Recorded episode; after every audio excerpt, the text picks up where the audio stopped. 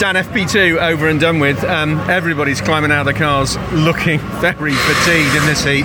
It's warm, you know. Uh, I think we, we probably expected that with a 34 degree uh, ambient, but uh, it's just tough out there. The track changes every lap. You know, you you go through turn one and someone's dropped the car in the stones on lap before, and then you, you lap scrap really. So it's to be very very difficult qualifying because you're actually at the whim of other people a little bit. You know. Um, if people have put the lap in before and it was clean and you're following them, it should be all right. But if they've dropped it anywhere, yeah, it's going to be tough.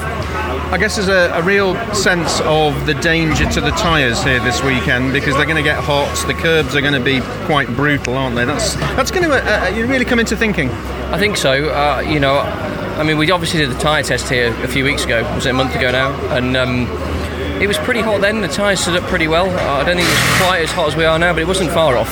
So I think the longevity of the tyre is pretty good. It's just it's kind of circumstantial. You know, once you're racing, it is what it is. You have what you have. But for qualifying, it's going to be key to try and drag that out. You know, like then in FP2 we were we were half a second off in sector one, pretty much matched everybody in sector two and three. But that's purely and simply the, the sector two and three the lap before was good, yeah. and then the sector one I did wasn't quite there, but that was with, with pickup on the tyre. So yeah. it's um, yeah, it's going to be an interesting day. I guess the tyres come to you much more quickly uh, in a session for, for qualifying, which means your your fast lap window is reduced. I guess. Yeah, absolutely. I mean, our typical run plan on, on a on a touring car is is what, what we call once past. So we go out with the tyres on, go once past pit lane, and come in before we swap them front to rear.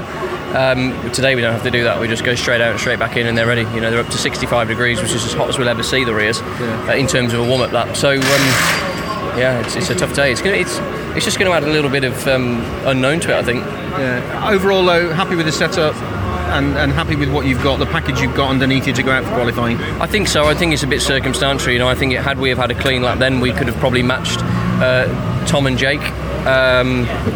It, it's difficult, you know. We've got some tweaks we could make, but the problem is, is are we making the tweaks around the pickup that we have on the tyre versus what the car's actually doing? So it's really, I'm just looking at it now, look, and it just looks that looks Crap. like it's had a it's had a hard day yeah, that, in the last day. 20 minutes. For five laps, that looks absolutely uh, terrible. So that so. means it's picking up a lot of a lot of debris, but also that layers of rubber here. You can see it's that, that's, so that's where it's other coming people's away. rubber. So right, what you okay. can see there, I know the viewers can't see it. We did a radio interview, but what you're seeing Martin scrape off there is actually the rubber off other tyres we picked up and put on the tyre.